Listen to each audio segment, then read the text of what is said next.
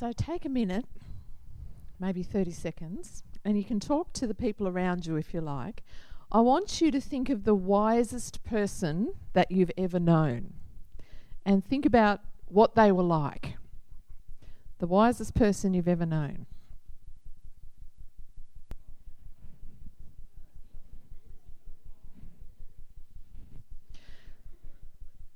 So give me some words. This wise person that you thought of, the wisest person that you've ever known, what were they like? Call out some words for me. What was that? Patient, yes. Kind, caring, humble, yeah. Anything else? Yeah.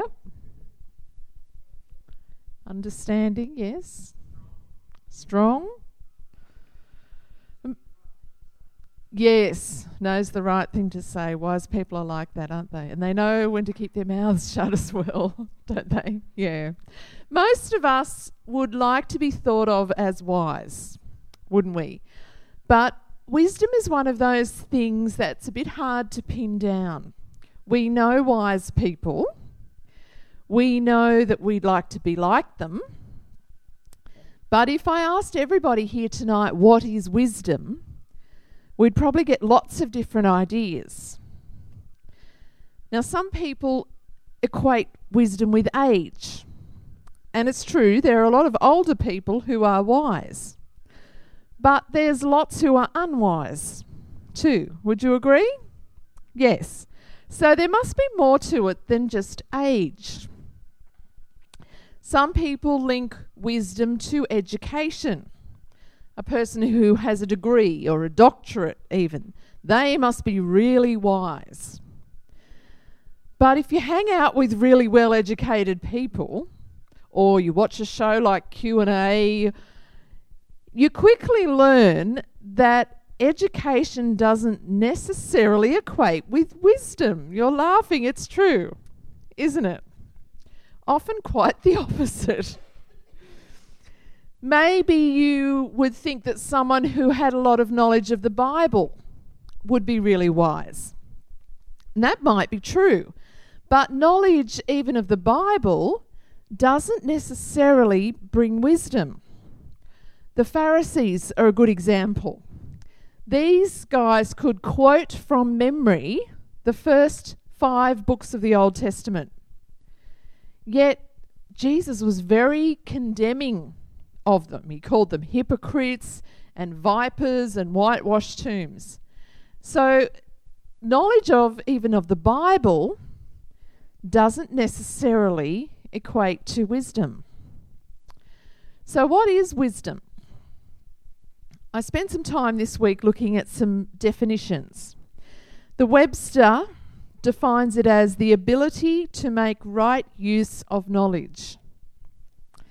One I like is wisdom is the affectionate application of truth to every situation and relationship of our life. Bill Hybels' definition, I think, is simple and it captures the essence of wisdom really well. He says, Wisdom is what is true and right combined with good judgment. If you were here last week, you'll know that we've started a series in the book of James. And we talked about the fact that this short little book in the New Testament is a letter, and it's written from James, who was the brother of Jesus and also a leader in the early church. It's one of the earliest books written in the New Testament, written about AD 49, and it's written to Christians who are suffering, who are really struggling and suffering for their faith. And last week we looked at a few verses, just the first uh, four verses, I think it was, where James says, Consider it pure joy when trouble comes. Because in those times our faith is tested and our character is shaped in a way that could only happen in the furnace of suffering. So, this is the context of the verses that we're about to read. after talking about what their attitude should be in the midst of suffering, James turns straight away to wisdom. Remember, the people that he's writing to are living in the first few decades of the Christian church.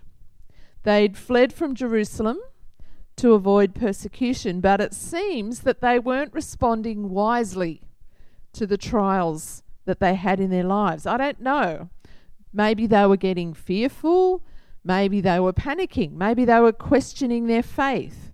Maybe they were falling away from the church or compromising their beliefs. Whatever they were doing, it must have been James's conviction that they were lacking wisdom. And so he tells them what they must do. So, yes, I hear you say, I've come to church on May the 11th, 2014, and I'm going to find out how to become wise. Well, actually, that's true. I believe James has some really simple but very profound stuff to teach us tonight. Stuff that will help us to be wise people. So let's look at James chapter 1, starting at verse 5.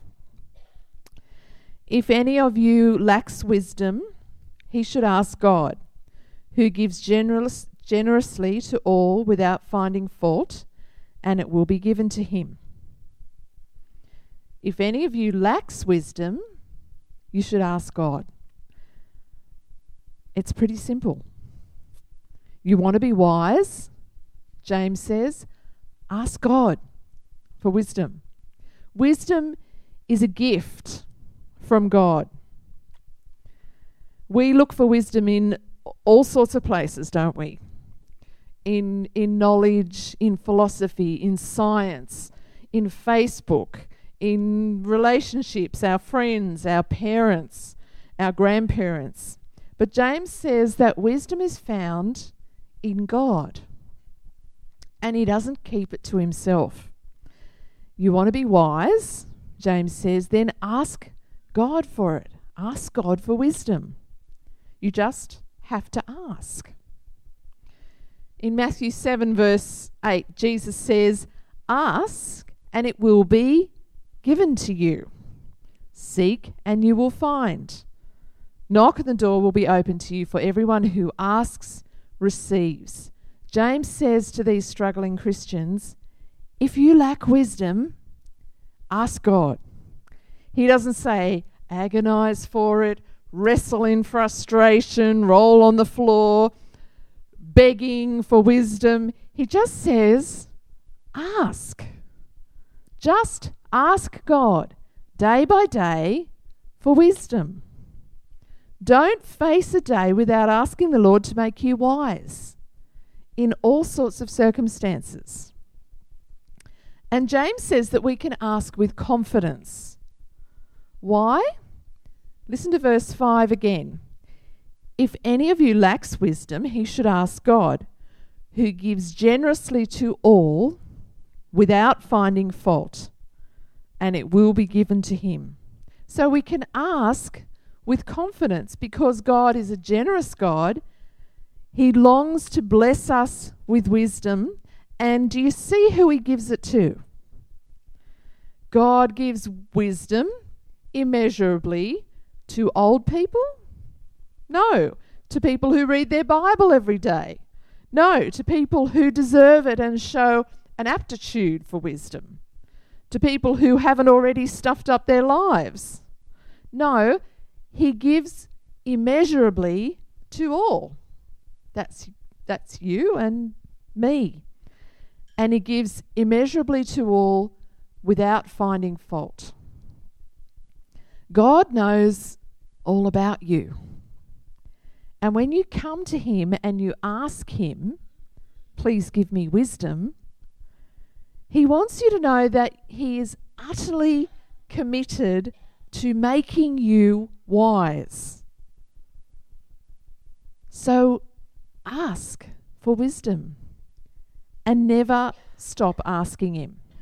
As you wake in the morning, pray, Lord, help me to be wise today. As you face choices ask Him, Lord, show me what the wise choice is in this. In your conversations, pray, Lord, what is the wise way to respond to that? Ask and ask and keep on asking, and it will be given to you. Now, as tempting as it might be to keep it that simple, James does have a little bit more to say about this. He says that the way we ask for wisdom is important. So let's keep reading verse 6. But when he asks, he must believe and not doubt, because he who doubts is like a wave of the sea, blown and tossed by the wind. That man should not think he will receive anything from the Lord. He is a double minded man, unstable in all he does. So there's two things that are important about the way that we ask for wisdom. The first thing is that we have to ask in faith. James says we need to ask for wisdom believing, not doubting, that God can do it. The New Testament is full of stories of people of amazing faith.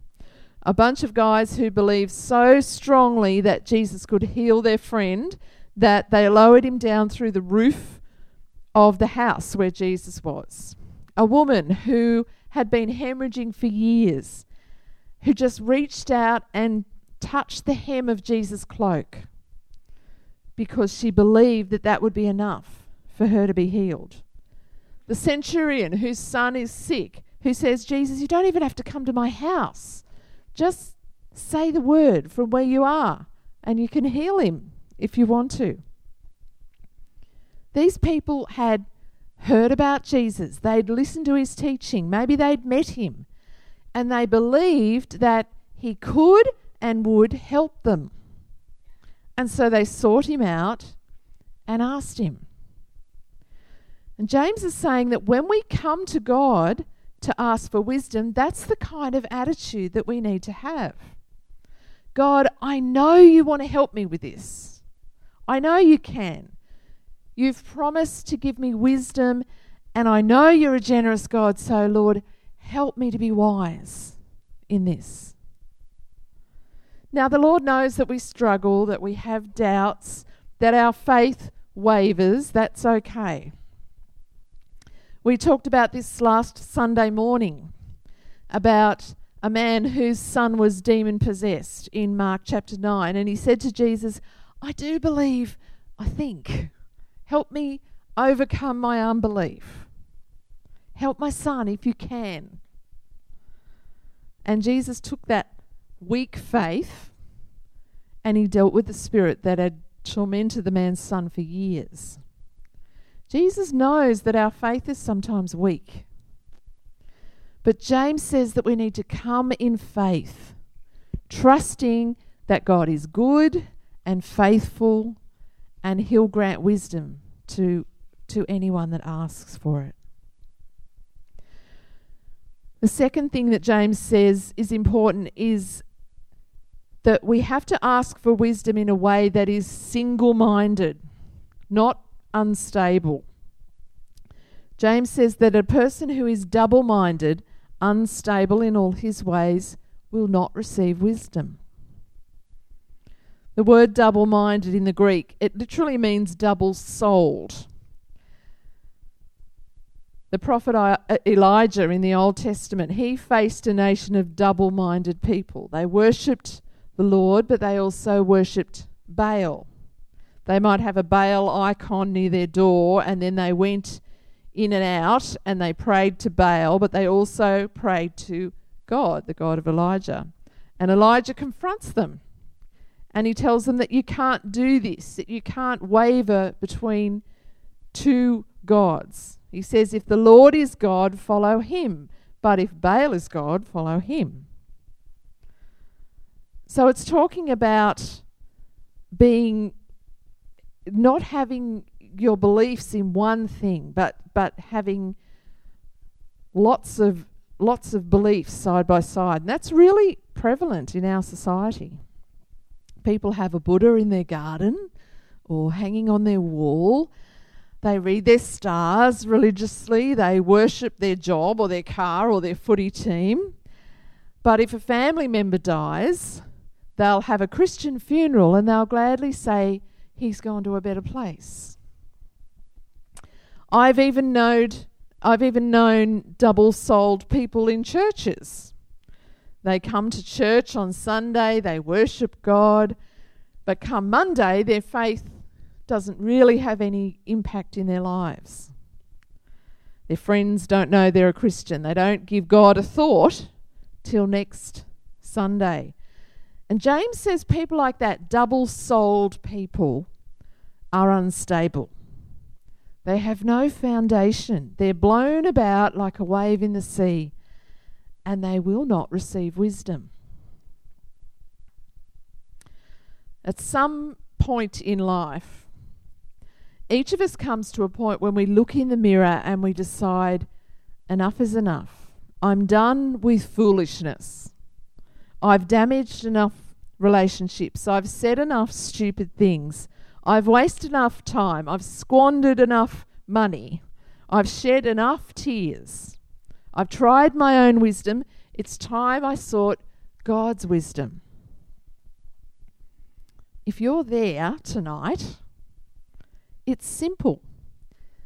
You just have to admit to God that you're struggling, that you're done with your own wisdom, and that you need His wisdom. And the promise of His word is very clear. He's a generous God and He will gift you with wisdom. With His wisdom, which is holy and good and makes right choices and says wise things. But when you come to God, look at your heart and ask yourself, How's my faith? Do I really believe that God can and will make me wise? Maybe you need to say, like the man in Mark 9, I do believe. I think I do believe. Help me, God. Help me with my unbelief. And then ask yourself also, Am I living a life that is double minded or double souled? Am I unstable? And am I worshipping a whole heap of different things? Am I blown like the waves in the sea? Talk to God about it if that's what's going on in your life. And ask Him to do a work in your heart and in your soul to make you stable and strong. Many of you will know that our family has some old cars. And so, over the years, Murray has spent a fair bit of his spare time working on cars. Now, if something goes wrong with my car, something happens to make me realise that there's a problem, there's a noise, or there's some sort of fluid leaking from where it shouldn't be, or I turn on the ignition and nothing happens, that's when I decide, okay, there's something wrong with the car. And so I go to Murray and I say, please, there's something wrong with my car. Can you fix it? Fully believing that he can and he will. And usually, then, unless it's something really simple, Murray goes and grabs the manual. Usually, in the manual, there is detailed information about how to fix the problem. It'll tell you what parts you need, how to get the old ones out, helpful tips like make sure you put a dish under on your driveway or you'll get covered in oil. Practical step by step details about how to fix the problem. Now, these few verses of James have brought us to the stage where we can say, There's a problem. I need wisdom. I need to ask God. I need to make sure I ask Him the right way, but I need to ask God for wisdom. In the car analogy, that's the stage where I say, Murray, my car's making a really bad noise. Can you please fix it? That's that stage. But if we really want to live lives that are filled with God's wisdom, we need a more detailed manual. Thankfully, God's given us that, and it's His Word. His Word gives us the details. It's the wisdom manual. If you want to take this further, you need to get into God's Word. Fill your head with God's Word. A great place to start is a book of Proverbs. It's written by King Solomon, who is known to be the wisest man to have ever lived. That's a real claim to fame, isn't it? And it's jam packed full of practical, godly wisdom.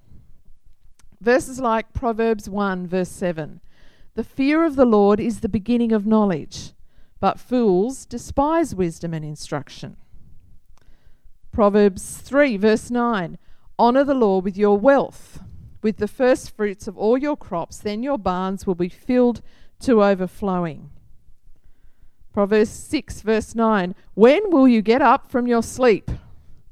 A little sleep, a little slumber, a little folding of the hands to rest, and poverty will come on you like a bandit, and scarcity like an armed man. Proverbs 11, verse 17 Your soul is nourished when you are kind. Aren't they wise words? But it's destroyed. Your soul is destroyed when you're cruel. Chapter 6, verse 25 Do not lust in your heart after her beauty, or let her captivate you with her eyes, for the prostitute re- reduces you to a loaf of bread. Proverbs 12 The Lord detests lying lips. Proverbs 15 The tongue that brings healing is a tree of life, but a deceitful tr- tongue crushes the spirit. We know that to be true, don't we? He who walks with the wise grows wise, but a companion of fools suffers harm. Pride goes before a fall. Better a meal of vegetables where there is love than a fattened calf with hatred. Plans fail for lack of counsel, but with many advisers they succeed. Proverbs 22 Train up a child in the way he should go. And when he or she is old, they will not turn from it. Proverbs 14 He who oppresses the poor shows contempt for their maker, but whoever is kind to the needy honors God. I could go on all night. I'm not going to. There is so much practical stuff in the book of Proverbs. You want to be wise? We all want to be wise. Start by asking God. He's good, He's generous, and He wants to bless you with wisdom. He wants you to make wise choices, say wise things. You just need to ask Him. Then grab the manual, His Word. Read it. Fill your life with it. But remember that wisdom isn't about knowledge. It's not enough to just know the Word. The Pharisees did that. You have to live it. Let's pray together. Lord, we so want to be wise people. And so we pray, God, that you would make us wise. Bless us with your wisdom. We believe that you can and that you want to and you will. So, Lord, make us wise people, we pray. And Lord, we thank you for your word, for the amazing, detailed manual for living life that it is. Forgive us for the days on end that we leave it, leave it sitting unopened. Help us to immerse ourselves in your word every day. And may your word do more than just fill us with knowledge. May it change us and grow us to be more like Jesus. Bless us with your wisdom. We pray in Jesus' name. Amen.